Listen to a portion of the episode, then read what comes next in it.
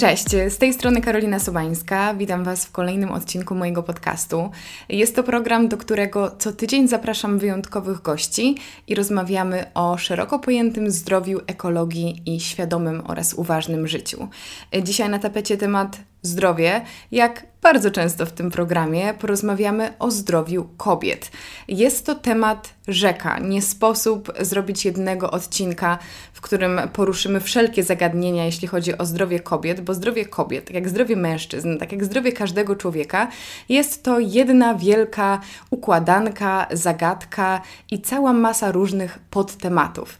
Niemniej jednak razem z moimi dzisiejszymi gościniami postanowiłyśmy podjąć to wyzwanie i mówię gościniami, ponieważ raz na jakiś czas w podcaście mamy naraz więcej niż jednego gościa i tym razem są to medbabki, czyli Paulina Basta i Kasia Lizak. Dziewczyny prowadzą cudowne konto na Instagramie, które nazywa się oczywiście Medbabki. Są studentkami medycyny i zajmują się popularyzacją wiedzy z zakresu medycyny, zdrowia, kobiecości, seksualności i szeroko pojętego lifestyle'u. Wątkiem głównym dzisiejszej rozmowy jest kobieca fizjologia i normalizacja tego, co przez pokolenia uważane było za temat tabu.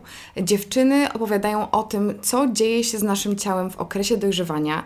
Rozmawiamy o seksualności, o antykoncepcji czy o wizycie u ginekologa. Poruszamy też temat samoakceptacji oraz presji otoczenia, presji mediów społecznościowych, jeśli chodzi o nasz wygląd. Dowiemy się też, na jakie choroby najczęściej chorują kobiety, w jaki sposób należy je diagnozować oraz przede wszystkim, jak często należy się badać oraz, uwaga, samo badać. Mam nadzieję, że ten odcinek będzie inspiracją i formą ośmielenia nas wszystkich do rozmawiania o naszych ciałach oraz dzielenia się swoimi doświadczeniami. Bo pamiętajmy, że wszystko, co dzieje się z nami, z naszymi ciałami, zazwyczaj jest normalne. Także nie bójmy się badań, nie bójmy się lekarzy. O tym między innymi jest ta rozmowa. Zapraszam Was serdecznie do jej wysłuchania. Cześć. Witam Was. Jesteśmy w trójkę, co rzadko się zdarza w moim podcaście. Dzisiaj porozmawiamy o zdrowiu kobiet, dziewczyny o dziewczynach. I na sam początek e, chciałabym zapytać Was, jak Waszym zdaniem, z czego to wynika, że mimo wszystko tak mało mówi się o zdrowiu kobiet.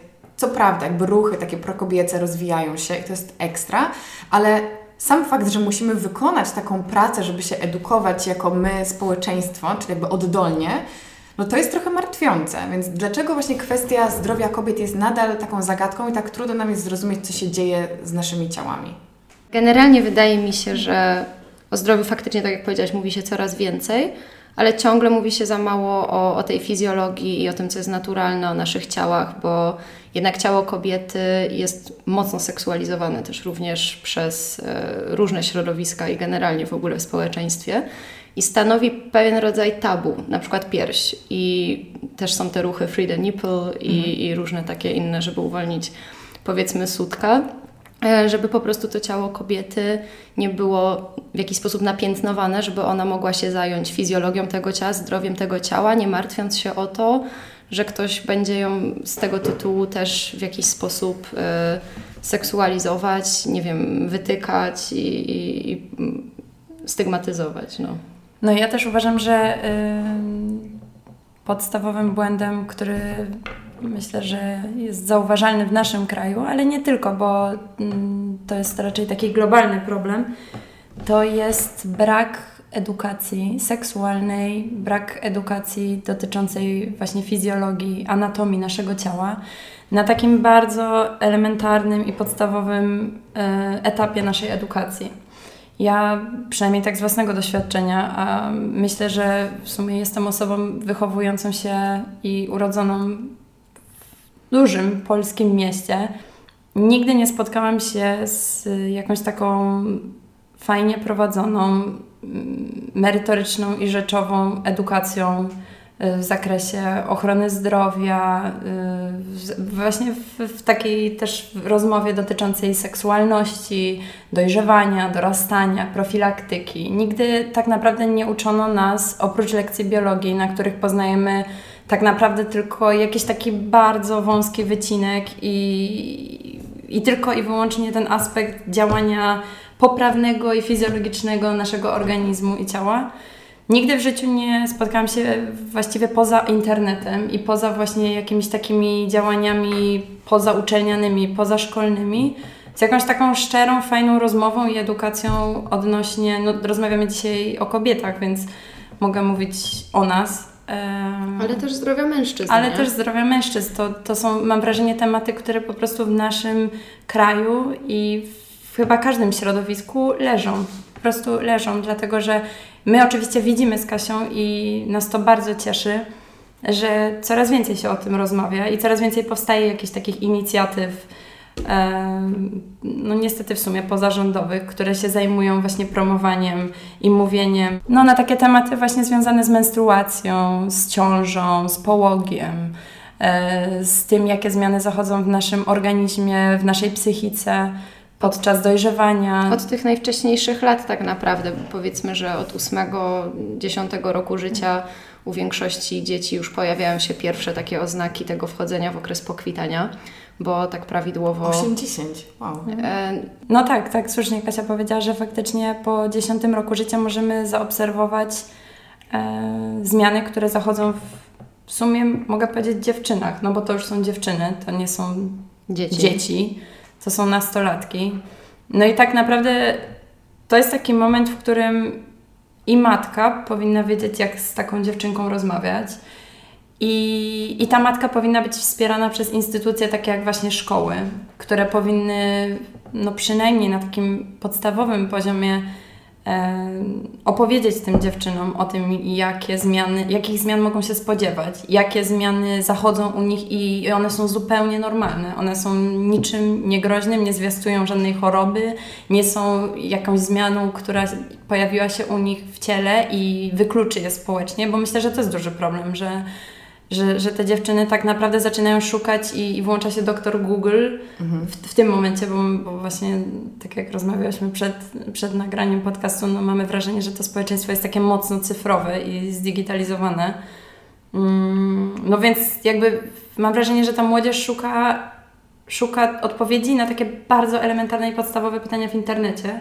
Tak, i to się może skończyć tragicznie. I to się I może skończyć Fajnie, że to się łączy właśnie z tym, co y, Kasia powiedziała o tej seksualizacji jakby wizerunku mm. kobiet. Ja mm-hmm. w sumie nie zastanawiałam się nad tym wcześniej właśnie, gdzie to mogło się zrodzić. Zakładałam, że, że to, że my nie jesteśmy edukowani wynika z tego, że mamy tutaj jakieś społeczno-kulturowe uwarunkowania, które też zaczęły się lata, pokolenia mm. temu, więc to nie jest żadna świeża sprawa, ale rzeczywiście to, że jakby kobieta ma być atrakcyjna, piękna, gładka i pachnąca, jest mm. tak gdzieś głęboko w nas zakorzenione, że nagle mówienie o fizjologii, o czymś, co i tutaj właśnie znowu wchodzą te złe słowa, nie coś, co tak. się wydaje wstydliwe, brudne, tak, jakieś tak. takie w ogóle nienaturalne, to jest, to jest dla mnie absurdalne. Tak, my rozmawiamy nasza, o włosach tak. jako o czymś o elemencie, takim... który należy tak. usuwać, jest nieładny, obrzydliwy. Ludzie, którzy na przykład nie są w pełni wydepilowani, są uważani za brudniejszych.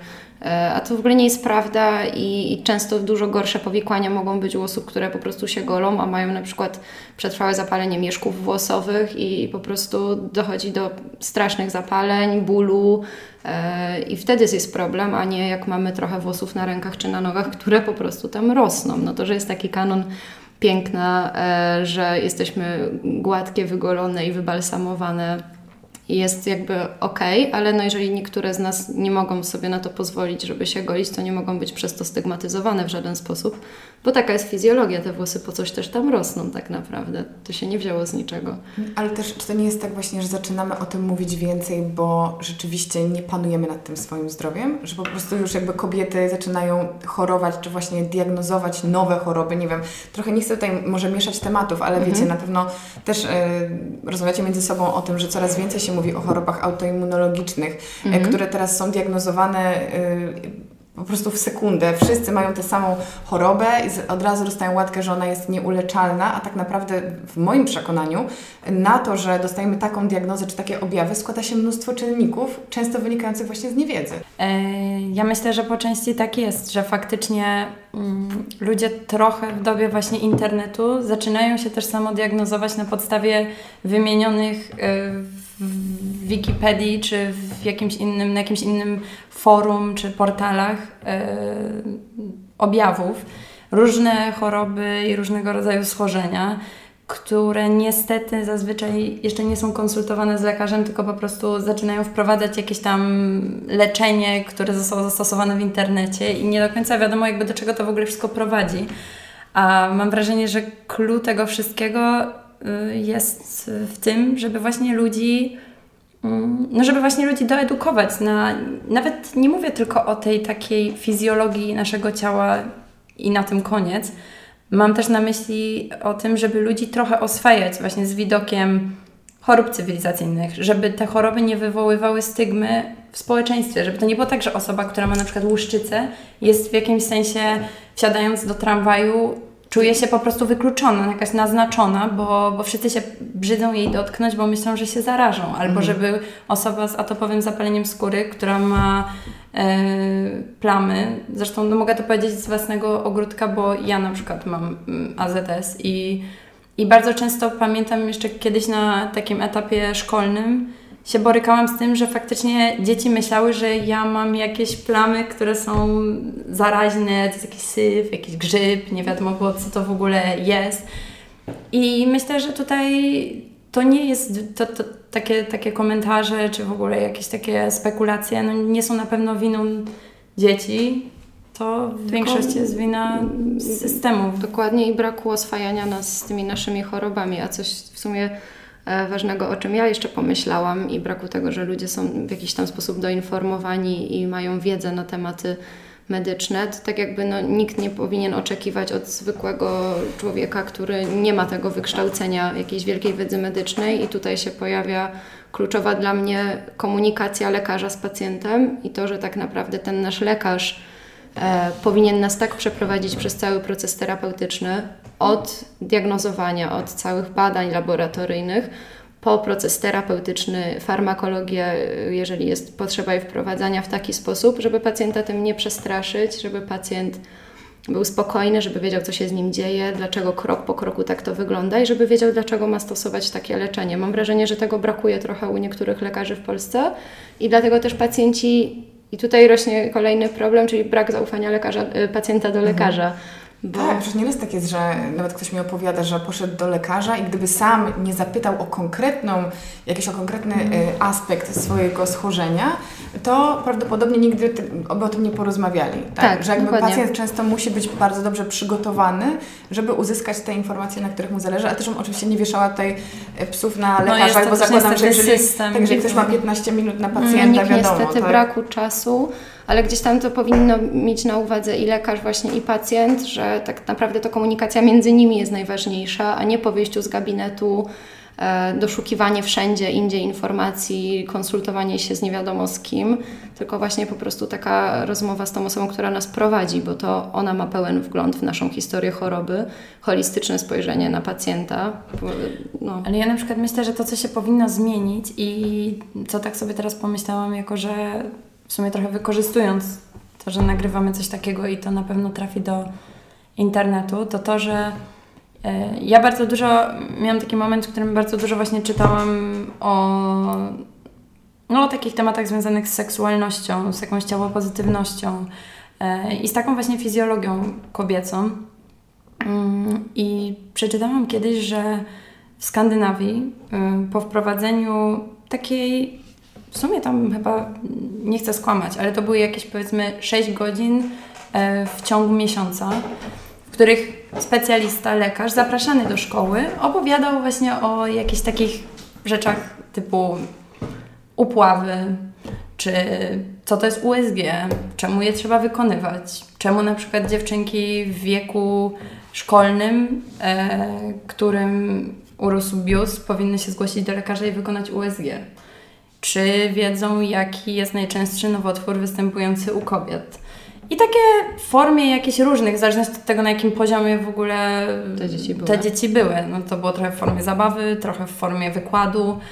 E, I to faktycznie znacząco w ogóle, z, no to naprawdę mocno zrewolucjonizowało to, w jaki sposób dziewczyny później e, na przykład stosowały środki antykoncepcyjne, e, tampony, podpaski, e, czy zgłaszały się do lekarza, czy właśnie y, też ten wskaźnik y, dotyczący osób, które zgłaszają się na konsultację medyczną tylko i wyłącznie, czy tylko aż y, w celu jakichś badań profilaktycznych, on, on znacząco wzrósł, dlatego że ci ludzie mieli świadomość, że tak naprawdę kluczem do, do, do dobrej diagnozy jest wczesne wykrycie schorzenia, jest wczesna profilaktyka, dobrze prowadzona profilaktyka, no i właśnie taka świadomość tego, jak chorobom należy zapobiegać, jak, jak należy się ich wystrzegać, a jeśli je mamy, to należy je zaakceptować, natomiast trzeba być właśnie doinformowanym, co teraz, co dalej, bo, bo wtedy też trochę obniża się ten poziom lęku, który się e,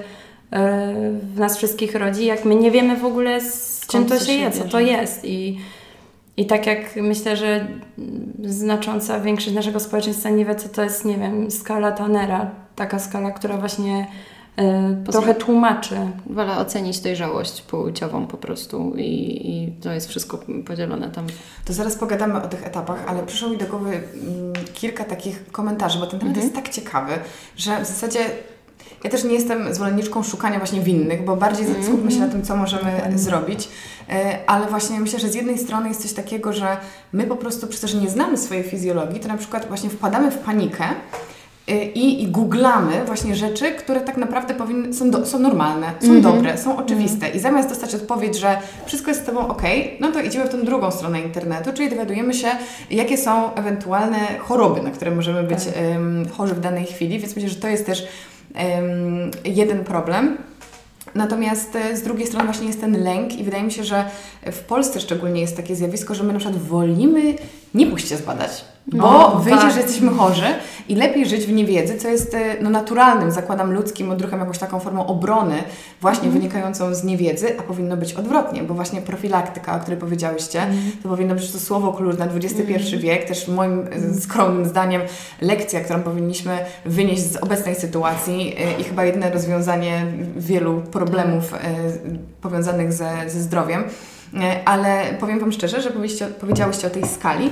Ja nie słyszałam o tej skali, jakby mogę się przyznać e, bez bicia, że jestem równie niedoedukowana, a wydaje mi się, że w miarę się interesuję światem zdrowia, więc może skorzystajmy z tej okazji i może, nie wiem, czy na przykładzie tej skali po prostu opowiedzcie o tym, jakie są rzeczywiście te etapy rozwoju kobiety, która jest bardzo skomplikowanym tworem. Nie ma tak łatwo jak mężczyzna. Oczywiście, mężczyźni też mają swoje choroby, ale u nas Y, rzeczywiście te przemiany, te transformacje są tak. bardzo istotne i takie wręcz A to jest skala skrajne. do oceny dojrzałości też u chłopców. Y, o. I tak, tak, to nie, tak. To, to, nie do dziewczynek tylko. To jest i u chłopców, i u dziewczyn. To dobrze. Także jako że, jako, że rozmawiamy o kobietach, no to możemy... Mm, myślę, że y, jakby cały opis tej skali byłby bardzo czasochłonny, natomiast ja w sumie chciałabym zaznaczyć rzeczy, które na pewno wiem, że ciekawią dziewczyny w takim wieku nastoletnim, bo one się często do nas na przykład mhm. odzywają i piszą z zapytaniem, czy właśnie, jeśli pojawiło się u mnie to, to, to i to, to czy to znaczy, że jestem chora, muszę się zgłosić do lekarza, czy to znaczy, że jest wszystko ok i to się dzieje u wszystkich innych dziewczyn, czy wy też to miałyście. Um, no i to na pewno są y, takie zmiany właśnie psychofizyczne, które zaczynają się od 10 roku życia. Mhm. One... Wtedy wchodzimy w etap tak, dojrzewania, tak? Tak. Wtedy myślę, że możemy spokojnie powiedzieć, że taka, taka dziewczyna zaczyna widzieć tak namacalnie, że coś się w jej ciele zmienia. I... Zazwyczaj to oczywiście jest tam uśrednione, bo to u jednej dziewczynki będzie 9,5 e, mhm. roku życia, a u niektórej to będzie 12 i to mhm. jakby jest ciągle gdzieś tam osobnicze i bardzo osobnicze, tak jak czas, kiedy dostaniemy miesiączki jest bardzo mhm. osobniczy. No właśnie, bo często się kojarzy, że jakby dojrzewanie zaczyna się jak dostajemy okres, a to jest dużo wcześniej. Nie, to jest to dużo jest, wcześniej. To jest dużo wcześniej, tak. I co się wtedy dzieje w nas? Generalnie no, zaczyna się pojawiać owłosienie w miejscach, którego wcześniej nie było, czyli pod pachami, e, w okolicach intymnych. E, to owłosienie e, łonowe, to są zazwyczaj kręcone, ciemne włosy, one trochę inaczej wyglądają niż te pod pachami. To też może krępować dużo dziewczynek, myślę, i być dla nich takie dziwne. Myślę, że to też należy w jakiś tam sposób normalizować, bo dużo osób y, z jakichś tam wypowiedzi, które ja czytałam tak stricte na temat owłosienia gdzieś w internecie, na jakichś ciało pozytywnych profilach, na przykład nigdy nie widziało w pełni swojego owłosienia łonowego, bo po prostu w momencie, kiedy zobaczyły, że coś tam się zaczyna dziać, to podświadomie przez ten kanon, który gdzieś tam został nam wmówiony, zaczęły się od razu golić, um, zaczęły od razu usuwać to owłosienie, traktując to jako coś bardzo wstydliwego, właśnie tak jak mówiłaś, brudnego, nieładnego.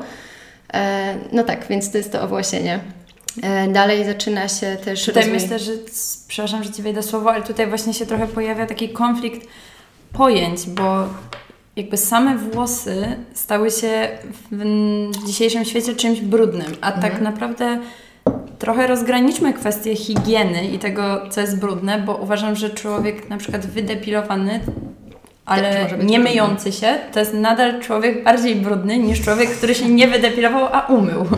Tak, Więc ja, ja oczywiście, znaczy my mamy w ogóle takie poglądy, że niech każdy robi to, co Jemu odpowiada, jemu odpowiada. W jego strefie komfortu. No, niech też dziewczyny, które się golą, zastanawiam się, dlaczego to robią i czy robią to z przyjemności, z tego, że bo lubią mieć gładkie ciała. hipokrytki. Tak, no bo ja też na przykład się golę, no i jakby nie będę tutaj tak. udawać, że tego nie robię, ale poddałam to refleksji jakiejś, tak jak większość swoich decyzji życiowych.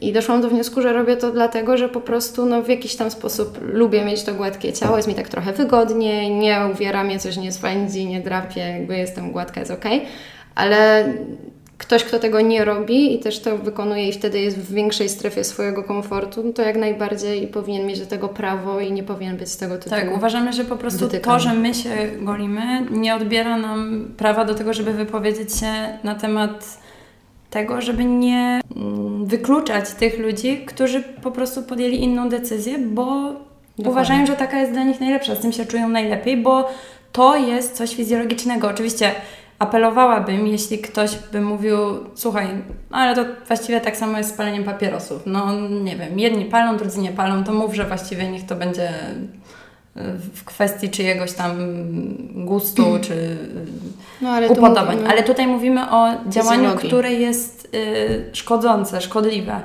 Natomiast no, są takie tematy, które mamy wrażenie, że właśnie stały się jakąś taką stygmą i w ogóle Niepotrzebnie, takim, bo są... Niepotrzebnie, bo są zupełnie fizjologiczne. No, tak. Kolejną zmianą, która, która zachodzi na takim etapie dojrzewania jest y, no właśnie zmiana gruczołu mm, piersiowego. Gruczołu piersiowego, a co za tym idzie, no w ogóle zmiana masy ciała, bo y, dziewczyny się zaokrąglają. W ogóle jest taki moment, w którym mm, myślę, że nawet coraz więcej się gdzieś tam o tym mówi. E, dziewczynki mają etap, w którym przychodzi do takiego znaczącego w stosunku do wyjściowego przyrostu masy ciała. I ten przyrost masy ciała jest zazwyczaj widoczny.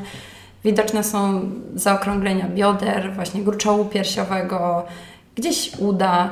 Zaczyna się ta sylwetka przekształcać z takiej sylwetki mocno dziewczęcej w sylwetkę kobiecą. To ciało się przygotowywuje trochę do E, zostania kiedyś matką. Te biodra się poszerzają nie dlatego, że... Na złość? Na złość nam. I nie dlatego, że... Tak, żeby się... Możesz powiedzieć, że byłaś zdziwiona. Tak, no ja miałam właśnie taką sytuację, dokładnie jak byłam dziewczynką, miałam 10 lat i pojechałam tam 11 z rodzicami nad Polskie Morze, przebrałam się w kostium kąpielowy i tam było jakieś takie duże lustro, którego chyba w mieszkaniu nie miałam po prostu, bo ja się wcześniej nie widziałam w takiej pełnej krasie.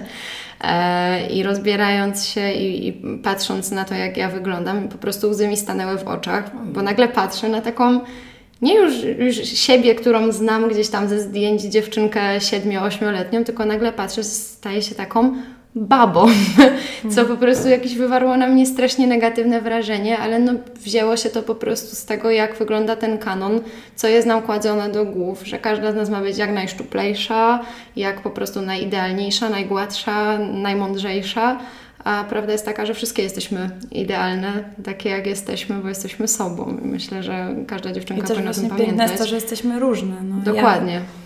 Ja, ja dokładnie tak samo mam wrażenie, że niestety, ale również jestem taką osobą, na którą no, ma duży wpływ środowisko. Ja jestem obserwatorem i też trochę niestety czerpię tych rzeczy, które są um, może teraz w mniejszej, mniejszym stopniu, bo jednak trochę staram się odseparować od takiego właśnie kanonu, który jest e, bardzo promowany. Mm, I staram się te jakieś tam moje kompleksy trochę tonować i myśleć sobie, dobra, hola, to naprawdę nie jest, to nie powinno zaprzątać Twojej głowy, To bo nie to jest nie twoje. jest, to nie jest w ogóle Istotne. istotne.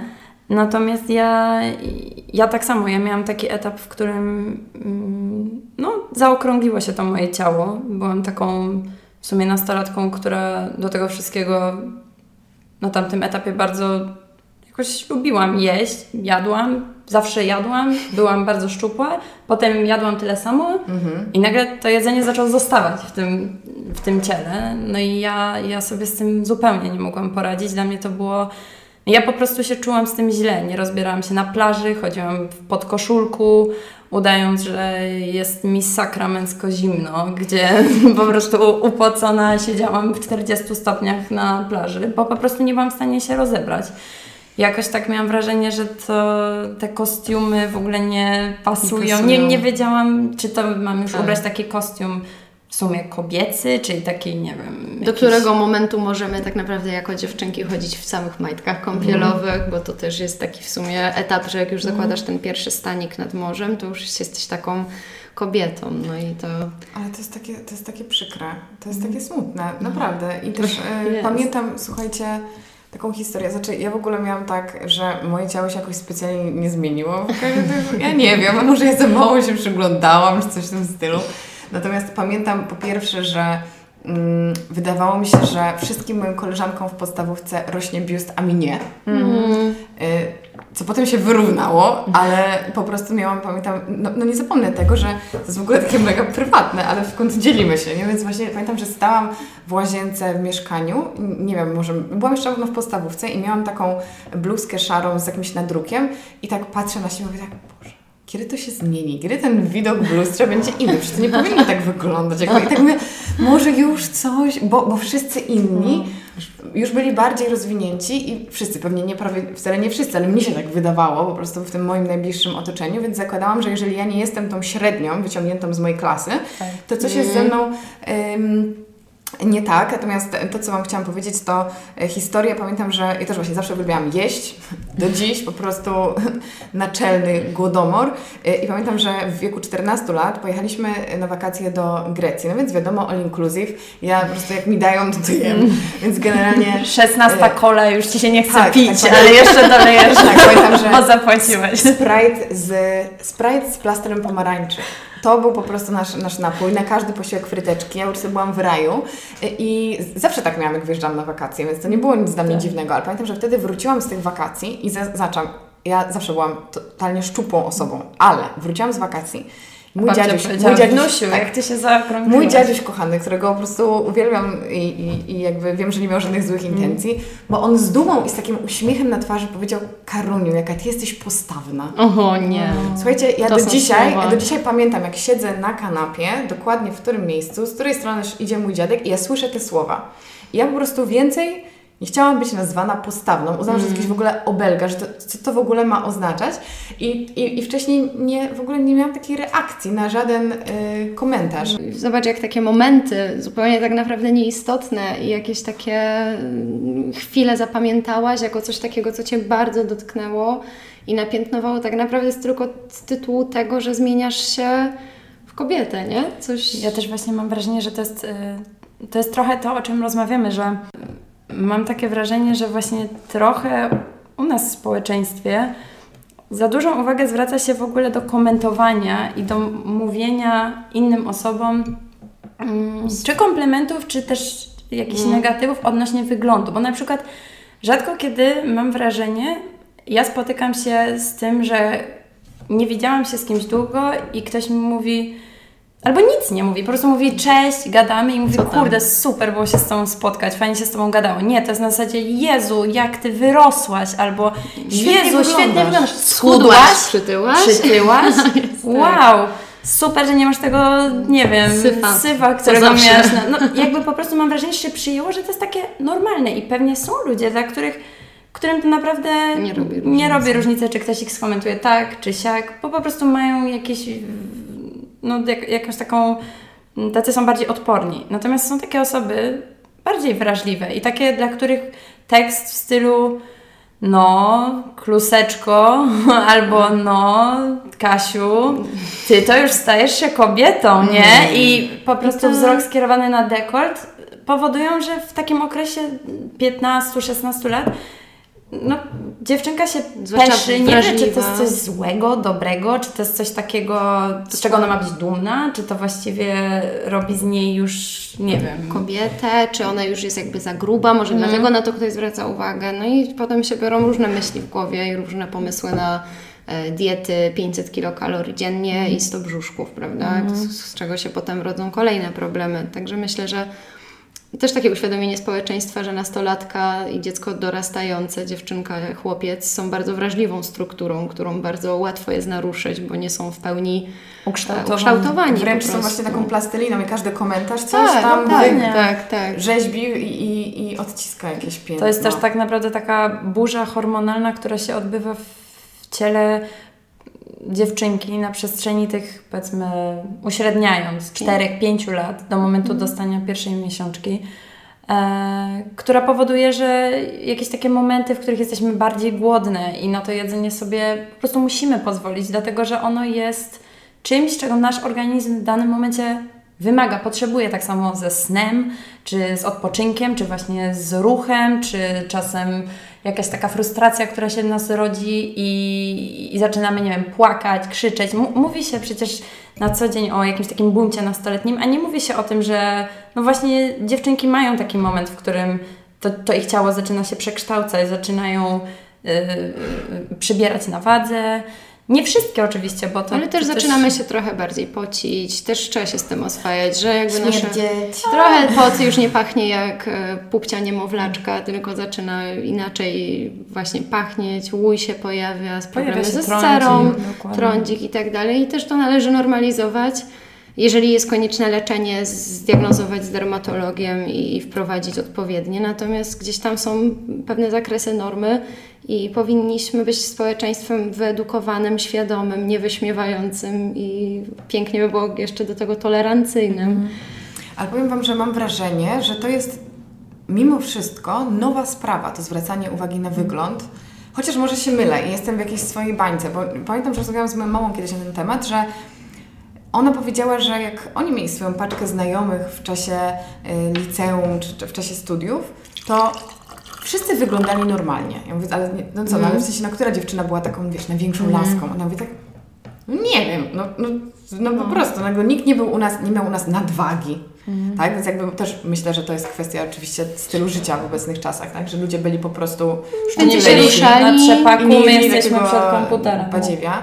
Y, Natomiast ona powiedziała, że ona, ja Ci nie powiem, czy kto, miał dłuższe nogi, szersze biodra, węższe ramiona, większy biust. Znaczy, widziała te dziewczyny, ale się nikt na tym w ogóle nie zastanawiał, nikt tego nie komentował. Myślę, że to jest właśnie w dobie mediów społecznościowych trochę, Dokładnie. to jest świeża Wiesz, no teraz największą gwiazdą jest ta, która ma najwięcej followersów, nie? No Właśnie z, z mojej perspektywy to wynika z tego, że tą taką autoprezentację wśród rówieśników i wszystkich ludzi najbardziej kładziemy nacisk w internecie, tak? Kreujemy na Instagramach jak najbardziej atrakcyjne profile, chcemy się pokazać z jak najlepszej strony i to już od teraz najmłodszych lat, no dzieci czy tam nastolatki, 11-12-letnie też już mają Instagramy i też tam się prezentują rówieśnikom. Kiedyś się wychodziło na podwórko, na trzepak pobiegać i tam się przedstawiałeś jako ty, a Ale teraz... przedstawiasz się tak, jak wyglądasz. Teraz też kreujesz w sieci jakiś swój obraz, taki, który nie zawsze jest spójny z tym, jak wyglądasz, czy jak się zachowujesz. A potem przychodzi ten moment, gdzie musisz się z kimś skonfrontować face to face. No i tylko, że mają lęki przed takimi spotkaniami. Właśnie, i teraz jest jakby problem, kurde, co ja mam zrobić, żeby wyglądać tak samo, jak ci wszyscy Tak. ludzie, którzy mnie tam oglądają, komentują. No i też to komentowanie na przykład zdjęć w internecie, na Instagramie czy na Facebooku, trochę dało nam, mam wrażenie, takie przyzwolenie ciche na to, że możemy się tak komentować w sumie w życiu Tak. codziennym. I ja nie Dużo mówię, że- łatwiej jest skomentować komuś na Instagramie zdjęcie, niż powiedzieć mu prosto w twarz y, jakieś cie- raniące słowa, zwłaszcza można założyć sobie anonimowe konto i po prostu nadawać na drugą osobę, co tworzy też, myślę, jakieś takie e, dziwne reakcje w ludziach i w hejterach i jakieś takie daje im możliwość w ogóle upływu gdzieś tej żółci, którą w sobie mają i Myślę, że to jest temat rzeka. Jeśli Tak. Właśnie my już o- tak odchodzimy od Odchodzimy. meritum. Jakby komentowanie wyglądu mogło być osobnym mm. odcinkiem, bo też y, ja dostaję przed komentarz, że, że jestem strasznie zapuchnięta i moja dieta mi chyba nie służy. Przy jakimś jednym, jednym no, nagraniu. No to potwierdzamy, jest, Karolina nie jest tak, zapuchnięta. To jest ciekawe, bo ja akurat na tym nagraniu y, nie byłam, nie miałam pomalowanych rzęs, więc moja twarz mm. wyglądała po prostu inaczej, więc ktoś tak. myślał, że na pewno jednak no, się rozchorowałam i od razu połączył to z dietą.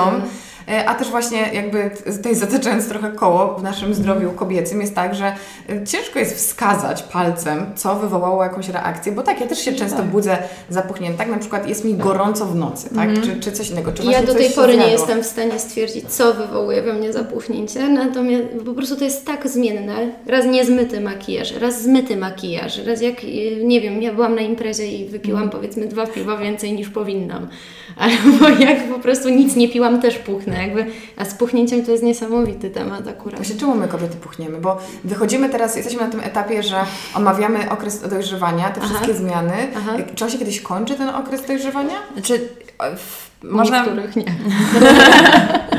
nie no, prawda jest taka, że w sumie do takich, e, bo może jeszcze się trochę cofniemy, e, zanim dojdziemy do tego momentu, w którym dostajemy tą e, wyczekaną albo niewyczekaną miesiączkę, to jeszcze chciałbyśmy wspomnieć właśnie o takich rzeczach, bo chcemy o tym trochę powiedzieć na głos, że tak, dziewczyny, wszystkie rzeczy pod tytułem tłuste włosy, które się pojawiają po połowie dnia, a nie po trzech, to jest coś zupełnie normalnego i trzymamy kciuki i jakby fajnie jest, jeśli u kogoś się to nie pojawia, ale u tych, u których się pojawia, jest to jak najbardziej objaw zdrowia i jest to coś, czego w sumie powinniśmy się cieszyć.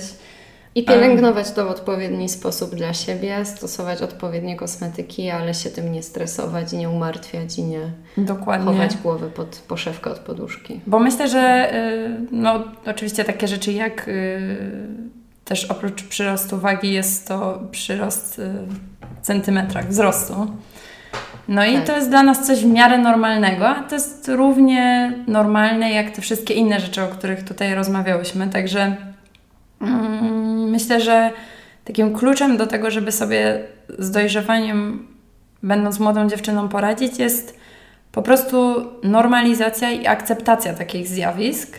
Myślę, że musimy myśleć o tym jako o naszym atucie i o tym, że po prostu należy się z tego cieszyć, nie należy się porównywać. Należy to... Kolejny etap życia, po prostu naturalna kolej. Dokładnie. Tak, znaczy może nie, że uhu, tłuste włosy jest, jest tylko po nie, prostu nie. tłuste włosy okej, okay, kiedyś przestaną się tak przytłuszczać. Teraz się umyję dwa razy dziennie. Dokładnie. Za prawdopodobnie trzy lata albo za trzy miesiące, bo to jest bardzo osobnicze i to w ogóle nie... No tak, właśnie też spytałaś się, kiedy on się kończy. No on się kończy bardzo różnorodnie, osobniczo i prawdopodobnie u każdego w trochę w innym momencie, w zależności od tego, kiedy dostałyśmy pierwszej miesiączki, kiedy się uregulujemy hormonalnie. Chyba y, kostnienie takie całkowicie, na przykład tutaj y, twarzoczaszki, y, kości głowy, E, następuje około 20 roku życia w ogóle, takie finalne, natomiast jakieś tam osiągnięcie maksymalnego wzrostu około 16 roku życia, ale to są widełki, które są tak naprawdę u każdego troszeczkę mhm. inne i, i, nie możemy tak powiedzieć, każdy jak skończy 16 urodzinę, to, to zdmuchując świeczkę, tak. to zdmuchując świeczkę stał się już kobietą albo mężczyzną. No niestety tak nie ma Na to ma też wpływ właśnie trochę wywiad rodzinny, to czy występują czy taka na przykład tendencja do późnej miesiączki występowała w rodzinie? Czy rodzina jest obciążona onkologicznie? Czy występowały właśnie tak. nowotwory? Czy występuje cukrzyca w rodzinie? Czy e, jakieś właśnie schorzenia tarczycy, niedoczynność, nadczynność? To ma naprawdę ogromny wpływ na to, w jakim sposób tempie, my się będziemy rozwijać. Dokładnie, jak się będziemy rozwijać. Ja też chciałam od siebie dodać taką ważną może informację dla niektórych Twoich słuchaczek, że e, od pierwszej miesiączki dwa lata te cykle mogą być bardzo nieregularne i, nie jest to powód do, do martwienia się, czyli jeżeli nie dostajemy równo co 28 dni okresu, to nic się nie dzieje, to jest jak najbardziej normalne. I, I te dwa lata musimy sobie dać na to, żeby te nasze jajniki wypracowały swój system kontroli e, naszej macicy, że tak mhm. powiem, e, i złuszczania tej tkanki. E, natomiast no, jeśli się to przedłuża, jeśli miesiączki są bardzo bolesne, no to jak najbardziej skonsultować się z ginekologiem ale też właśnie takie informacje, gdzie ja na przykład trochę jako dziecko, jak dostałam pierwszego okresu, się zastanawiałam w sumie, no dobra, no to minęło te 20, tak oczekiwałam, sobie, ja lubiłam liczyć różne rzeczy, więc sobie odliczałam dzień po dniu do kolejnego okresu i było to 28, no i, no i nic. Mhm. No i kolejny tam chyba przyszedł, pamiętam, ten drugi był jak po 35 dniach, no i ja się już zaczęłam zastanawiać, czy wszystko jest ok. No gdzieś tam to z moją mamą, też wykształconą medycznie powiedzmy, mhm. skonsultowałam. Ona mnie uspokoiła, ale no nie wszyscy mają ten komfort, także fajnie jakby się o tym mówiło dużo więcej. Tak, bo też, też e, słuchają nas e, może niekoniecznie tylko osoby w tym wieku, mm. ale też na przykład rodzice osób w tym wieku, albo Dokładnie. osoby, które mają małe dzieci i myślą o tym, jak rozmawiać ze swoimi dziećmi w przyszłości i właśnie chyba to jest tak ważne, żeby właśnie to nowe pokolenie rodziców edukowało się Dokładnie. i wykorzystywało to, że, wykorzystywało to, że mamy dostęp do wiedzy i rozmawiało z dziećmi i po prostu im normalizowało te różne -hmm. dziwne dziwne, no właśnie, Dokładnie. dziwne, słowa no. dziwne, tak, dziwne zjawiska, tak. te, te szokujące i, i nienaturalne pozornie rzeczy, które się dzieją w naszym ciele. E, to w takim razie jeszcze w temacie tego czasu dojrzewania e, takie pytanie, co na przykład z E, tutaj z chorobami i profilaktyką, czy są jakieś kroki, które warto podejmować jako nastolatka, na przykład co z chodzeniem do ginekologa. Ja mam bardzo wiele, może nie, nie bardzo wiele, ale wiem, że jest bardzo wiele kobiet, które nigdy, nigdy nie było ginekologa. To jest, to jest chyba straszne. No myślę, że tak, że jakby tutaj temat chodzenia do ginekologa, czy w ogóle konsultacji jakichś lekarskich, no jest jak najbardziej obowiązkowy yy, u każdej dziewczyny, bo tutaj rozmawiamy tak bardzo ogólnikowo, więc nie jestem w stanie przytoczyć, ile lat ma na przykład dziewczyna, która nigdy nie była u ginekologa. Natomiast yy, myślę, że do ginekologa nie można zgłaszać się tylko w przypadku na przykład bardzo bolesnych miesiączek, gdzie już naprawdę już nic nie, już nic nie, już, już nic nie pomaga, no to zgłaszasz się do, do lekarza albo E, zgłaszasz się do lekarza, bo poznałaś chłopaka i potrzebujesz na szybko antykoncepcji. No jakby to, to, to nie powinna być Twoja pierwsza wizyta u ginekologa. Oczywiście takie wizyty u ginekologa również są, są i są zasadne jak najbardziej i one w ogóle nie są dziwne. Natomiast no, uważam, że każda matka powinna ze swoją córką na pewnym etapie, na którym widzi, że ta córka zaczyna po prostu dorastać i miesiączkować, miesiączkować powinna na takie pierwsze badanie ginekologiczne ją zabrać. Oczywiście ten ginekolog musi być, trzeba porozmawiać z takim dzieckiem, czy, czy, czy on chce, znaczy z dzieckiem, z taką nastolatką, czy ona chciałaby się wybrać do mężczyzny, do kobiety.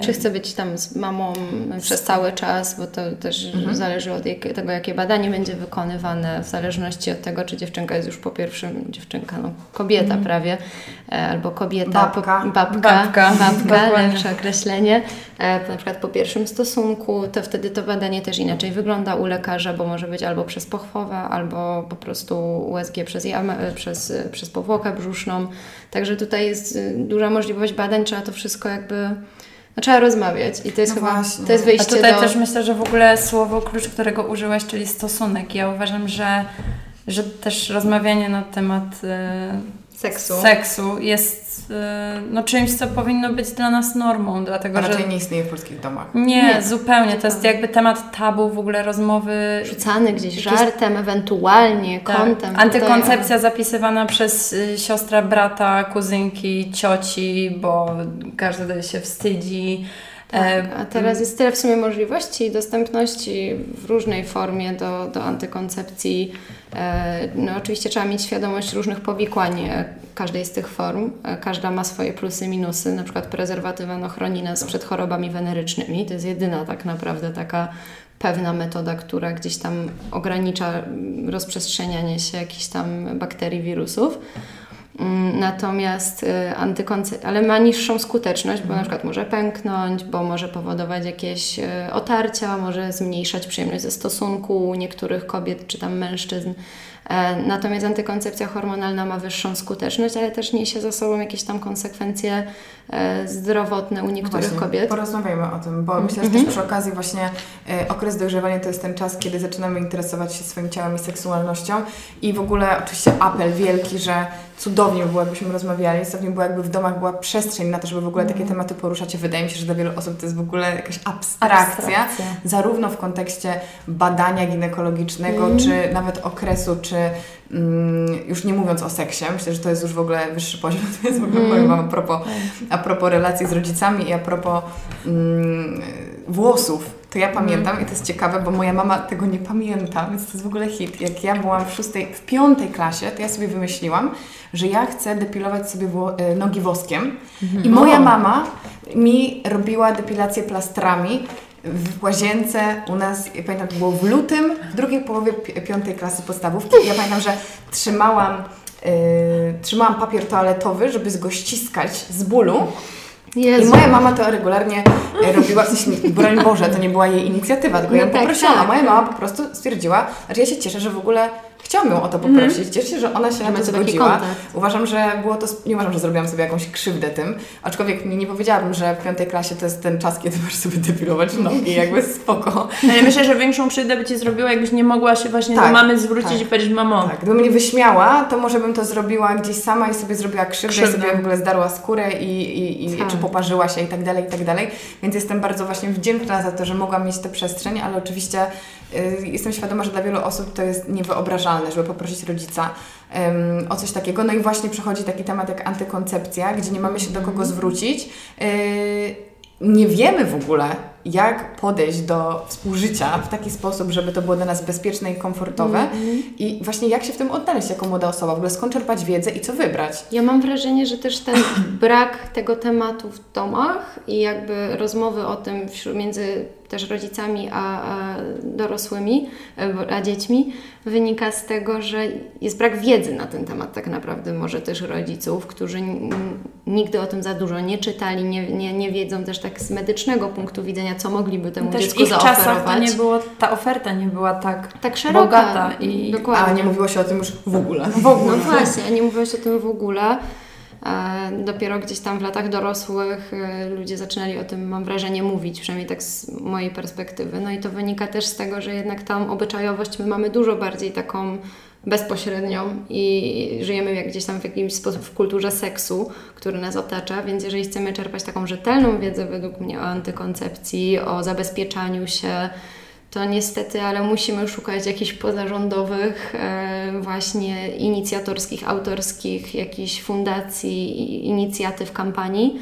Sexted na przykład jest świetnym miejscem i uważam, że świetną przestrzenią dla e, dzieci i młodzieży. E, mówię o tym Sexed od Ani Rubik, mm, który po prostu regularnie wrzuca posty na ich mm, social media. Wydali książkę, która jest napisana w bardzo przystępny sposób dla dzieci i młodzieży.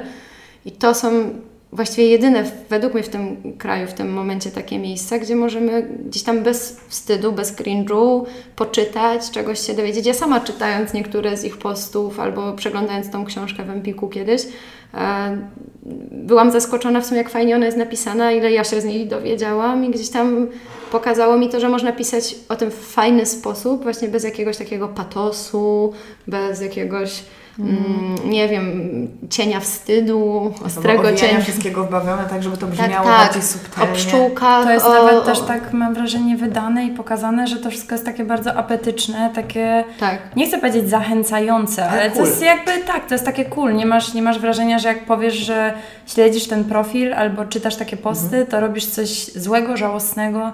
No ale też tak w sumie odpowiadając na Twoje pytanie odnośnie samej antykoncepcji, to yy, zapytałaś yy, chyba właśnie, gdzie, skąd czerpać Tak. informacje I jak się- w ogóle zdecydować się na jak w ogóle formę. zdecydować? No to myślę, że myślę, że w tym momencie form antykoncepcji jest tak dużo, że osoba, która takiej antykoncepcji i takiej formy zabezpieczenia szuka, bo na przykład jest osobą, która po prostu czuje, że chce się zabezpieczyć przed pierwszym stosunkiem, czymś jeszcze poza prezerwatywą, albo na przykład jest z partnerem już wiele miesięcy, wiele lat i czuje, że jakby chce przejść z formy e, antykoncepcji, jaką, e, zabezpieczenia, jaką jest prezerwatywa, na na przykład e, tabletki antykoncepcyjne, albo na krążek dopochwowy, albo plaster. Jakby tych form antykoncepcji jest w tym momencie bardzo dużo i myślę, że każda osoba jest w stanie wybrać coś, co jemu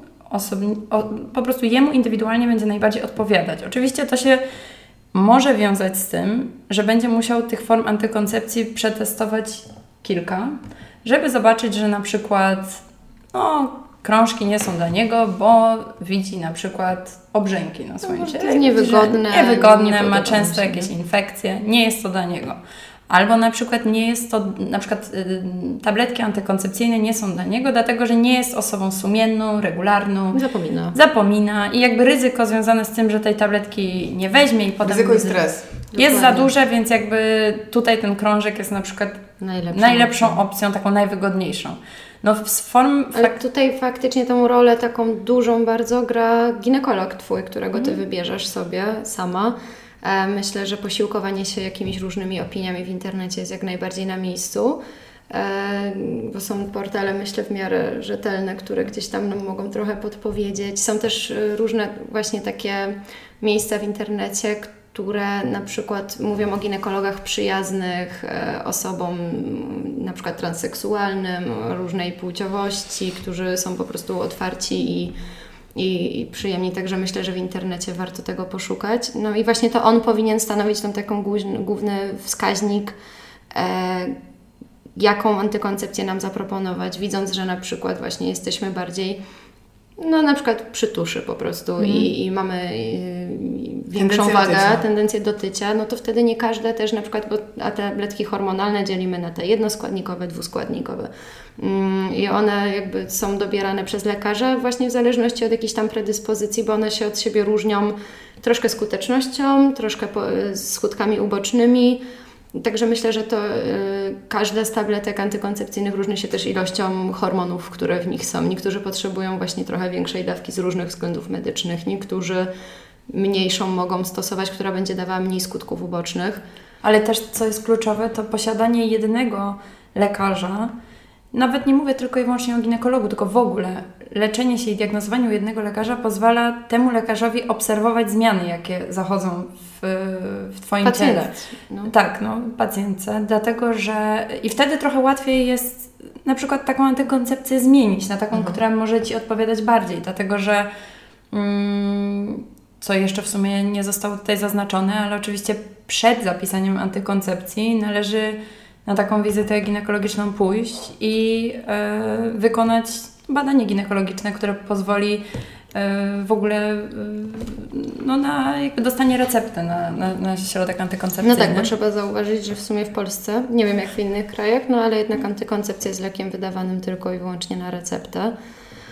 Mm, I w sumie to trochę ogranicza dostępność do niej, bo powiedzmy, że przy zapomnieniu umówienia się na wizytę, przy braku możliwości na przykład kontaktu ze swoim lekarzem jest to nieco utrudnione, żeby na przykład właśnie przedłużyć, bo akurat zapomniałyśmy, że zużywamy ostatnie opakowanie, które realizujemy z recepty.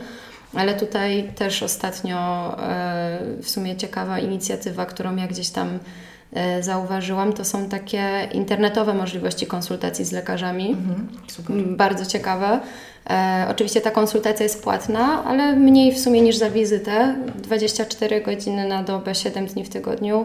Co teraz się w sumie bardzo rozwinęło też w obecnej pandemii, e, pandemii. prawda? Ludzie byli też może bardziej przekonani taka właśnie Więc takie telemedycyna. telemedycyna taką internetową przychodnią, na przykład jest dmedic.eu chyba tam z tego co kojarzę adres i oni właśnie w konsultacje takie wydają i recepty po wypełnieniu bardzo długiego takiego kwestionariusza e, medycznego, czyli to nie jest e, wydawanie recept To jest bez... usługa medyczna. tak? Dokładnie, nie to jest tak jak wizyta u lekarza. Wizyta u Wszak. lekarza. Nie, nie, nie. Tak. Wypełnia się taki bardzo e, szczegółowy i, taki bardzo wiarygodny wywiad medyczny. Oczywiście no tutaj trochę zależy od naszej właśnie wiarygodności, od tego na ile, co, co tam powiemy. Natomiast No tak, no tutaj chcemy chcemy dla zaznaczyć, swojego że dobra dla swojego decyzję. dobra lepiej jest powiedzieć wszystko. Tak. A To jest właśnie fajne, że nie jest to mm, jakby beztroskie wypisywanie e-recept, tylko jest to faktycznie prawnie uregulowane w konsultacji z lekarzem, ale myślę, że jednak nie można zapominać o tym regularnym kontakcie też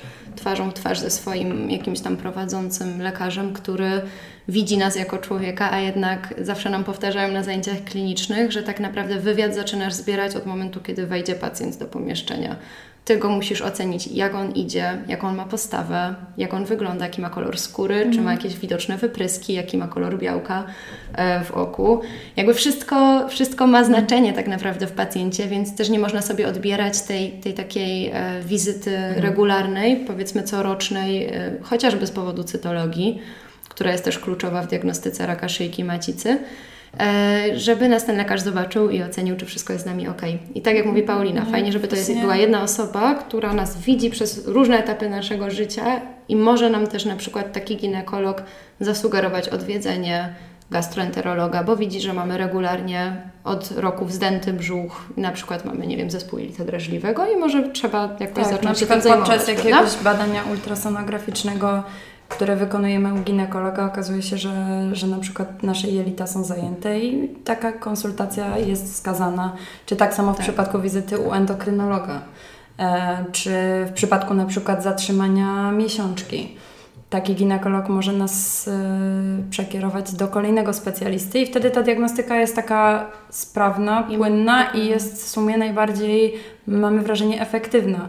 To, co też myślę, że warto zaznaczyć tutaj odnośnie jakichś tam wizyt y, u ginekologa, to na pewno y, i w ogóle u, le- u lekarzy specjalistów, to to, że no, my po części chcemy promować i zajmujemy się promowaniem profilaktyki. Profilaktyki między innymi tej onkologicznej.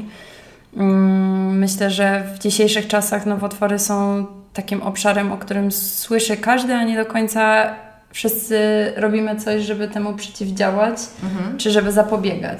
Znaczy w ogóle wydaje mi się, serio, że tak się wtrącę, że mm, wychodzimy z... Serio się To wtrącę, twój mój podcast.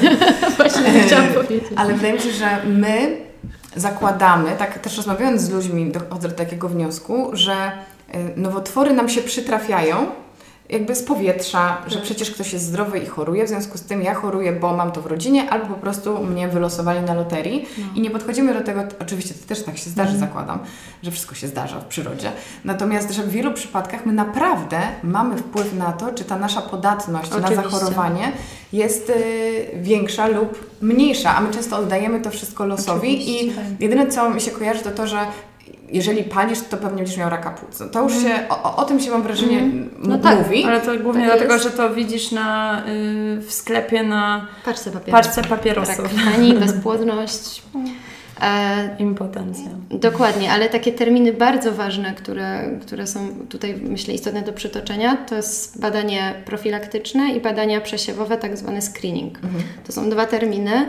E, może nawet nie badanie profilaktyczne, to sama profilaktyka, czyli to, żeby utrzymać ten organizm w stanie zdrowia i zapobiegać tym chorobom, zanim one zajmą nasz organizm. I to się zaczyna właściwie od zdrowego stylu życia, który jest jakby kluczowy, e, zdrowej diety, e, która nie, nie obciąża naszego organizmu, uprawiania sportu i tak ale również wykonywania regularnie na przykład morfologii krwi, bo będąc zdrowymi i mając nasze swoiste dla nas e, wyniki badań, możemy widzieć, jak one się zmieniają rok po roku i czy coś wpływa na nasz organizm, bo każdy ma inną morfologię, każdy ma inny, e, mimo że one są, wahają się w granicach normy, no to możemy mieć na przykład troszkę mniej żelaza naturalnie, jako kobieta na przykład, tak? Więc jak to kontrolujemy regularnie, rokrocznie albo nawet co dwa lata, to, to jest jak najbardziej na miejscu. A takie badania e, screeningowe, to są badania przeprowadzane na grupach mm, populacyjnych zdrowych tak naprawdę, potencjalnie niechorych, które mogą umożliwić nam wykrycie w tych grupach, bo są to grupy na przykład wiekowo narażone, mają ryzyko zachorowania na przykład na raka jelita grubego, osoby po 50, e, czyli screeningowo kolonoskopia u osoby potencjalnie zdrowej. Jeżeli masowo społeczeństwo zrobi takie badanie, to tam jest szansa u wykrycia wcześniejszego, przedobjawowego tego nowotworu raka jelita grubego i pokierowania go odpowiednio do, do, do po prostu Bo leczenia. No, chcemy też tutaj zaznaczyć, że oczywiście mm, bardzo często zmiany nowotworowe, które się pojawiają w naszym organizmie, bardzo długo potrafią być w stanie, e, w którym nie dają widocznych objawów. I tutaj bardzo istotne są na przykład takie rzeczy, które leżą w zakresie naszych em, możliwości, czyli na przykład raz w tygodniu wykonywanie samobadania piersi. No my jako kobiety w miesiącu. Raz w miesiącu, przepraszam, powiedziałam tygodniu, miesiącu. Em, Lepiej raz w tygodniu niż raz w roku. dokładnie. A to jest zdanie, które gdzieś tam mój tata mi powiedział, że lepiej sobie usunąć odnośnie czerniaka 10 niepotrzebnie pieprzyków, niż pominąć jeden pieprzyk, który po prostu nam e, spaskudzi, że tak kolokwialnie powiem, sprawę. To no jest... tutaj, tutaj też wracając do tego samobadania, to y, faktycznie to samobadanie jest bardzo kluczowe. No, rak piersi w tym momencie jest jednym z najczęstszych nowotworów, jaki się pojawia u kobiet. Ale czy one się pojawiają w tym okresie kolejnym, czyli w tym okresie rozrodczym, czy mm, raczej Nie, później? nawet nie. I to się zauważa bardzo czy duży przyrost. E, u młodych dziewczyn, dwudziestoparoletnich. Ja nie mówię, że to jest dużo, bo to się rzadko i tak zdarza. To nie jest tak, że tam co druga z naszej koleżanek w tym wieku teraz dostanie nowotwór piersi. Natomiast jest ich więcej niż na przykład 10 lat temu i to jest No takie myślę właśnie kluczowe dla dotyczące kobiet nowotwory to na pewno jest rak szyjki macicy, więc tutaj musimy pamiętać o wykonywaniu badania cytologicznego. Ale to na jakim, rak... razu dodajcie na jakim etapie, bo to jest też dla mnie ważne, czy każda mhm. kobieta, czy kobieta Znaczy w, tak, to w faktycznie przedziale? może tak. zaczniemy od tego raka piersi. Rak piersi jest e, nowotworem który można w ramach profilaktyki wykryć za pomocą samobadania, które następnie konsultujemy na wizycie u ginekologa. Następnie kolejnym takim badaniem, tylko że jest to już badanie obrazowe, czyli wykonujemy je u lekarza, jest badanie mammograficzne lub badanie ultrasonograficzne, czyli USG. To jest USG piersi. E, I teraz z takich badań, które zaleca się właśnie młodym kobietom, mm, powiedzmy do 40 roku życia, e, to jest wykonywanie badania ultrasonograficznego. Zaleca się badanie ultrasonograficzne, dlatego że to wynika z fizjologii, z budowy naszej mhm. piersi. Ta pierś jest w większości wtedy e, zbudowana z gruczołowo i takie badanie jest po prostu skuteczniejsze, jest lepsze, jest yy, lepsze do wykrycia jakiejś, jakiejś zmiany. Oczywiście do tego no, nie zapominamy o tym samobadaniu, bo tak naprawdę wykonanie USG piersi yy, raz do roku, czy nawet raz na pół roku może nie być wystarczające. Mhm. Takie samo badanie naprawdę jest istotne. To może być za późno. To może być za późno. Bo to jest dynamiczny nowotwór, mhm. dynamiczny rak piersi i on po prostu w przeciągu trzech miesięcy z małej kuleczki, mhm. której nie wyczujemy, bo się nie samo badamy, urośnie, a uspokojona właśnie USG, które wykonałam, czy tam wykonałaś na przykład, nie wiem, 4 miesiące temu, uznasz, że przez rok jakby masz szczapy, nie musisz się no. samo badać, więc to mhm. też jest jakby ważny element, że dużo kobiet się uspokaja jakby tak, tym, że się badają u lekarza. w styczniu, a potem się w marcu okazuje, okazuje się, że jednak mają jakąś grudkę i to samo badanie jest jednak takim między tymi widełkami badania u lekarza kluczowym. Tak. No później wykonuje się, zaleca się wykonanie badania mammograficznego. Później w się po 40 roku tak, życia? Tak. Oczywiście to, jest, to są takie bardzo umowne. No, te, ten 40 rok życia jest taką, tak, tak bardzo umownie. ale no tak, przyjmuje się, że, że 40 rok życia jest tą, tym momentem, w którym możemy zamienić to badanie na inne. Co do samobadania, jeszcze chciałam dodać, że to najlepiej robić pomiędzy pierwszym a dziesiątym dniem cyklu. Tak idealnie chyba trzeci, piąty mhm. E, jest e, celowany. Jeżeli ponieważ... nie wiemy, jaki mamy dzień cyklu, też polecam e, podcast, który mam właśnie o cyklu z Emilką Cesarek, bo wiem, że jest wiele dziewczyn, które nie, które nie które wiedzą, nie wiedzą na jakim jak... są dniu, na jakim etapie, co się z nimi dzieje, co się mhm. zmienia, także tam też jest baza wiedzy o tym, także, także tak. Super. Odsyłam, ja, bo ja bardzo też kluczowe. polecam aplikacje do śledzenia tak, swojego cyklu różne, bo mhm. jak nie jestem pewna, to zawsze sprawdzam. Natomiast ten trzeci, piąty dzień cyklu jest najlepszy do samobadania. Najgorzej jest to robić zaraz przed okresem, nie powinno się, bo wtedy ta pierś jest zupełnie inaczej utkana, mhm. napuchnięta, mogą być jakieś błędnie nas wprowadzające w błąd zmiany, które wynikają właśnie z tego, że ta pierś trochę urosła przed, przed okresem, także tak. no, to jest no, istotne. No, no, tak samo właśnie zaleca się robienie USG e, w kierunku e, diagnostyki czy wykluczenia raka jajnika, cytologię mhm. odnośnie raka szyjki macicy. I jak często? No to w sumie zależy, bo tak naprawdę wykonywanie e, USG powinno się odbywać na każdej wizycie u ginekologa. Dobrze by było, żebyśmy przynajmniej raz do roku do tego ginekologa się udały. E, udając się już na wizytę do ginekologa, dobrze by było, żebyśmy żeby ginekolog pobrał nam e, wymaz i zrobił cytologię, tak. Mhm. E, no więc generalnie zachęcamy do tego. Cytologia chyba, są jakieś takie wytyczne towarzystw różnych ginekologicznych, że po 25 roku życia ona powinna być wykonywana co roku, mhm. jako takie właśnie badanie screeningowe. natomiast e, ewentualnie najpóźniej dwa lata albo trzy lata po rozpoczęciu życia seksualnego, bo jakby Mhm.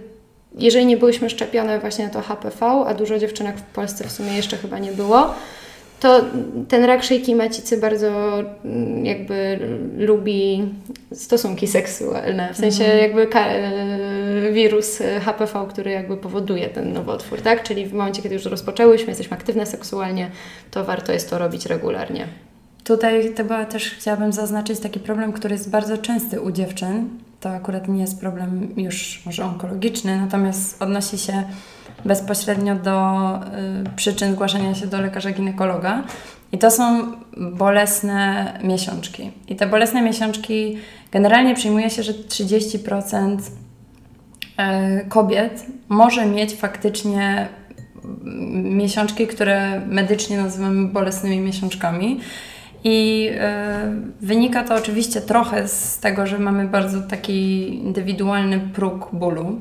I też dla każdego ta bolesna miesiączka oznacza co innego. Natomiast w przypadku takich bolesnych miesiączek, które e, dziewczyna czy już kobieta odczuwa, nie należy wychodzić z założenia, że to po prostu trzeba przetrzymać, zacisnąć zęby i tak jest, bo, Bo tak ma bo tak być. ma być, bo, Bo babcia koleżanka też też, miała tak, babcia też miała i też miała Tak. gorzej, ja mam.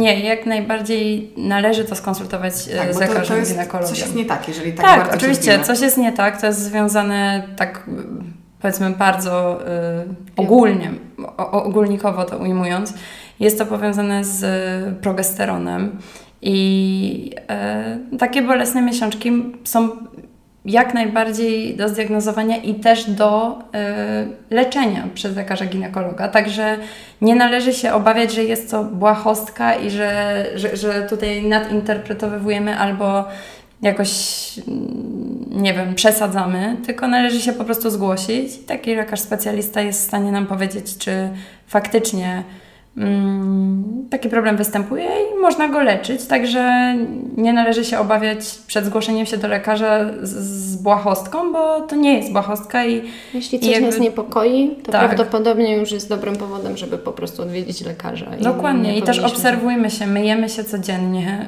y, mamy lustra w łazienkach, także obserwujmy też te zmiany na Dokładnie. piersiach, na ciele.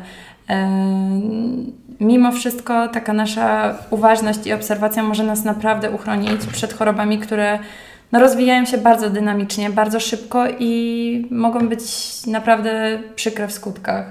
Możemy te pewne zmiany wykrywać na wczesnym etapie i leczyć się, bo nie każdy guz jest złośliwy, ale diagnoza, w której słyszymy rak, to jest to zmiana złośliwa. Jest to y, zmiana złośliwa, którą należy leczyć, ale też jesteśmy w stanie ją wyleczyć. Nie zawsze oczywiście, ale medycyna idzie na tyle, e, postęp medycyny jest na tyle szybki i na tyle Skuteczny. skuteczny, że faktycznie bardzo dużo y, nowotworów złośliwych możemy wyleczyć i nie jest to wyrok śmierci. Tak. Nie należy tak o tym myśleć. Należy właśnie stosować się do zaleceń profilaktyki, ale oprócz tego mm, jakby trzeba pamiętać, że pomimo zmiany, która jest złośliwa, jesteśmy w stanie ją dobrą i dobrze dobra- dobraną terapią e, starać się i też efektywnie wyleczyć. No tylko w- warto jest, żeby te zmiany, które zauważamy, y, zgłaszać wcześniej i na wczesnym, Działać. i w wczesnym etapie, bo im wcześniej wykryta zmiana nowotworowa, tym lepsza i skuteczniejsza, skuteczniejsze leczenie. E, to ode mnie taka mała myśl jakby podsumowująca, że no właśnie każdy medal ma dwie strony. Z jednej strony jesteśmy bodźcowani, badajcie się, chodźcie do lekarza, diagnozujcie i tak dalej. Z drugiej strony jesteśmy trochę tamowani, przestańcie googlować w wujku Google s- swoich diagnoz medycznych i nie zamieniajmy się wszyscy w hipochondryków. Więc jednak tak jak e, we wszystkim według mnie w życiu trzeba znaleźć balans, trzeba trochę znaleźć taką dosłownie zdrową równowagę pomiędzy tym, y, jak chcemy się sami diagnozować, jak chcemy, żeby nas diagnozował lekarz. ale jednak należy pamiętać o tych wszystkich wytycznych, które gdzieś tam są dostępne na przykład na różnych rządowych e, stronach Ministerstwa Zdrowia, e, na różnych fajnych programach profilaktycznych. Jakby dowiadujmy się, ale z rzetelnych źródeł. Właśnie nie szukajmy tylko w pani domu albo w życiu mm. na gorąco. Diagnozy. Są też takie organizowane e, dla na przykład mieszkańców mniejszych miejscowości, takie Mm, dni, w które wykonywane są badania cytologiczne albo jeżdżą mammobusy. Mhm. To jest też taka akcja, y, która powoduje, że takie badanie można wykonać za darmo. Oczywiście mm, takie informacje y, są dostępne w internecie i ja wiem, że no nie, wszyscy, nie wszystkie na przykład starsze osoby mają dostęp do tego internetu, Natomiast jak ktoś ma babcię, jak ktoś ma babcię, to można o takiej, takiej akcji powiedzieć, przekazać, bo ja rozumiem, że nie wszystkich stać na wizytę u ginekologa ale takie, takie możliwości również są bezpłatne. I można też iść do ginekologa na NFZ, tak? tak czas dokładnie. Oczywiście tak, jest oczy, pewnie dłuższy, dłuższy, ale jeżeli pomyślimy o tym odpowiednio wcześnie, to nie jest tak, że jakby leczenie, profilaktyka i diagnostyka jest tylko dla wybranych i Oczywiście, dla że nie. Oczywiście, jak że najbardziej nie. To jest... Tak jak y, mówiła Paulina mi dzisiaj też rano, że y, do onkologa nie należy, nie, nie trzeba mieć skierowania. Możemy iść do onkologa po prostu bez skierowania od innego lekarza. Są te szybkie poradnie onkologiczne, które jak najbardziej ułatwiają tym pacjentom, którzy są no, w sumie w stanie lęku i strachu przed nieznanym, przed tym nie należy się im dziwić, co, co będzie z ich zdrowiem. Jakby są ułatwienia, które gdzieś tam cały czas postępują i mam nadzieję, że jakoś ta nasza służba zdrowia, ochrona zdrowia, w sumie powinno się już mówić, e, będzie wychodziła na coraz to bardziej prostą, taką świadomą. My też mamy taki plan informowania na naszym koncie o właśnie takich akcjach, które pojawiają się w naszym kraju. Często wrzucamy już teraz w sumie na nasze stories o tym, że na przykład mamubusy wylądowały dzisiaj w tym i w tym mhm. mieście, albo że będą mhm. w najbliższych tygodniach i, i, że będzie możliwość na przykład darmowej wizyty ginekologicznej, czy pobrania sobie cytologii, czy zrobienia morfologii, czy nie wiem, akcja krwiodawstwo. Dokładnie. Różne takie akcje też organizowane przez, przez rząd i finansowane przez Narodowy Fundusz Zdrowia są i trzeba o tym pamiętać, tak żeby nie zakończyć e, wypowiedzi odnośnie profilaktyki jakoś za bardzo patetycznie, że bez pieniędzy i bez mhm.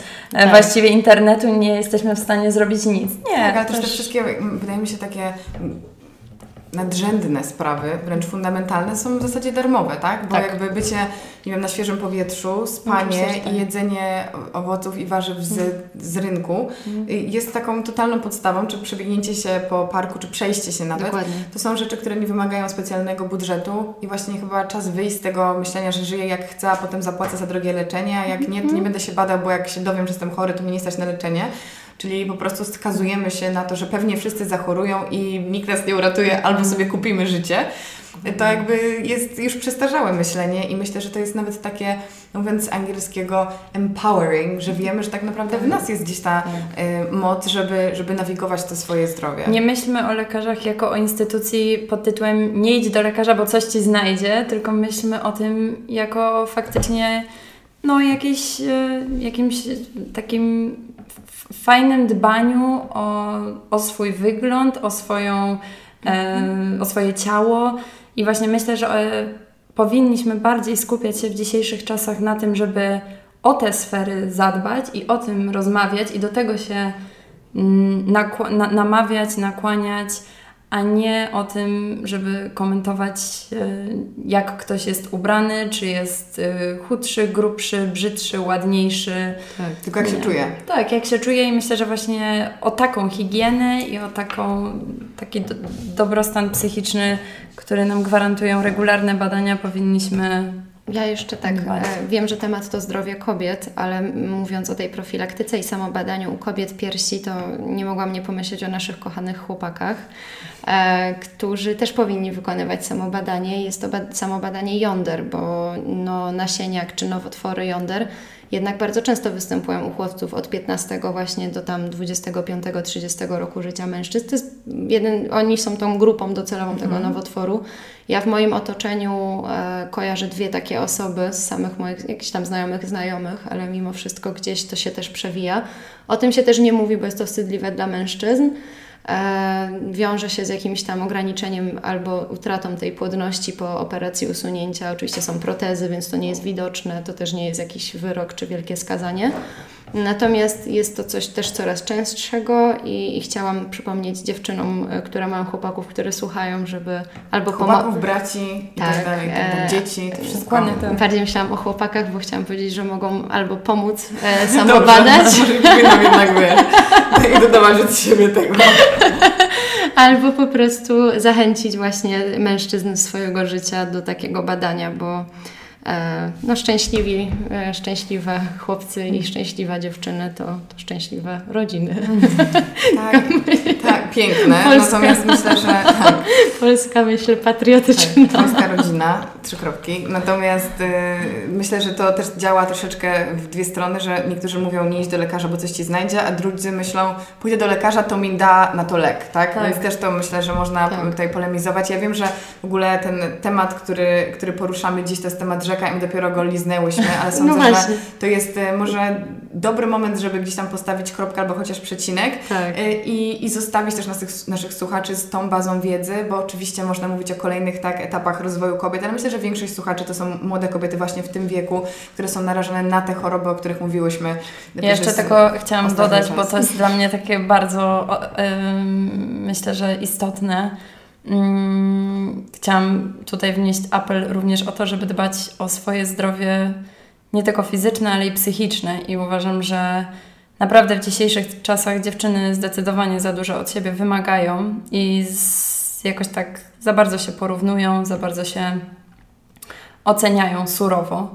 Więc chciałam powiedzieć, że powinnyśmy się wszystkie trochę bardziej wspierać, trochę mniej oceniać, trochę mniej być w stosunku do siebie negatywnie nastawione i naprawdę wszystkie mamy bardzo podobne problemy, bardzo podobne myśli, wszystkie jesteśmy takie same, wszystkie się pocimy, wszystkie mamy okresy, wszystkie jesteśmy grubsze, chudsze, owłosione, owłosione nieowłosione i naprawdę każda z nas jest inna i to jest chyba najpiękniejsze w tym wszystkim bo jakbyśmy były wszystkie takie same, to by nam się podobał ten sam chłopak i byśmy się wszystkie pozabijały, a tak to przynajmniej każda sobie znajdzie jakiegoś innego.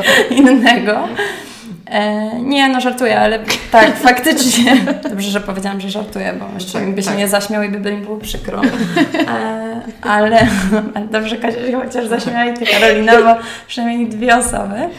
E, Dajcie znać, czy się zaśmialiście. A teraz puść w tle takie, wiesz, jak było w tych wszystkich familiadach, albo takie tłum, który klacze, tak, jeszcze jak w Fręce.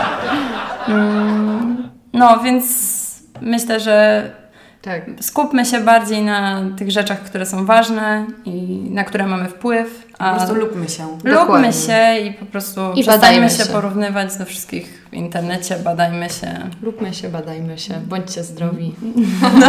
bardzo Wam dziękuję, bardzo Wam dziękuję dziewczyny. Cudowną robicie robotę w internecie, jakby szerzcie tę wiedzę dalej y, i mam nadzieję, że jeszcze się spotkamy, żeby porozmawiać na więcej tematów. A wszystkich oczywiście odsyłam do Was, dlatego że jest tam dziękuję. niesamowita baza wiedzy i zgłębiacie różne tematy, o których warto mówić, o których dużo osób nie chce mówić, a jak widać jest zapotrzebowanie i dziewczyny do Was piszą, także ja w imieniu dziewczyn jestem Wam wdzięczna, że Dziękujemy bardzo. Dziękujemy bardzo. Tak. Dziękujemy do usłyszenia. Bardzo. Hejka. Pa. pa. Dziękuję Wam bardzo za wysłuchanie dzisiejszego odcinka. Jak zawsze przypominam, że podcastu możecie posłuchać na YouTubie w wersji wideo, na Spotify oraz na iTunesie i ukazuje się w każdy poniedziałek o godzinie 7. I na koniec mam do Was ogromną, ogromną prośbę. Jeżeli słuchacie podcastu, jeżeli go lubicie, to mam nadzieję, że z chęcią polecicie go dalej. Także jeżeli macie chwilę, zapraszam serdecznie do wystawienia mu recenzji na iTunesie w aplikacji podcasty. Tam możecie zostawić odpowiednią odpowiednią liczbę gwiazdek i napisać kilka słów recenzji. Będzie mi bardzo miło i z góry bardzo dziękuję. Jeśli chodzi o Spotify, tam możecie dodać podcast do obserwowanych, a na YouTube oczywiście zostawić subskrypcję, lajka czy też komentarz. Także komentujcie, dzielcie się swoimi doświadczeniami, przemyśleniami, dajcie znać, kogo chcielibyście usłyszeć w kolejnych odcinkach podcastu. I to samo, ta sama dyskusja toczy się też na moim Instagramie Karolina Sobańska Podcast. Jest to Instagram dedykowany podcastowi. Także zapraszam. No i przy okazji też na mojego oficjalnego Instagrama Karolina Sobańska. Także dziękuję Wam bardzo za wysłuchanie tego odcinka i zapraszam za tydzień. Do usłyszenia. Cześć!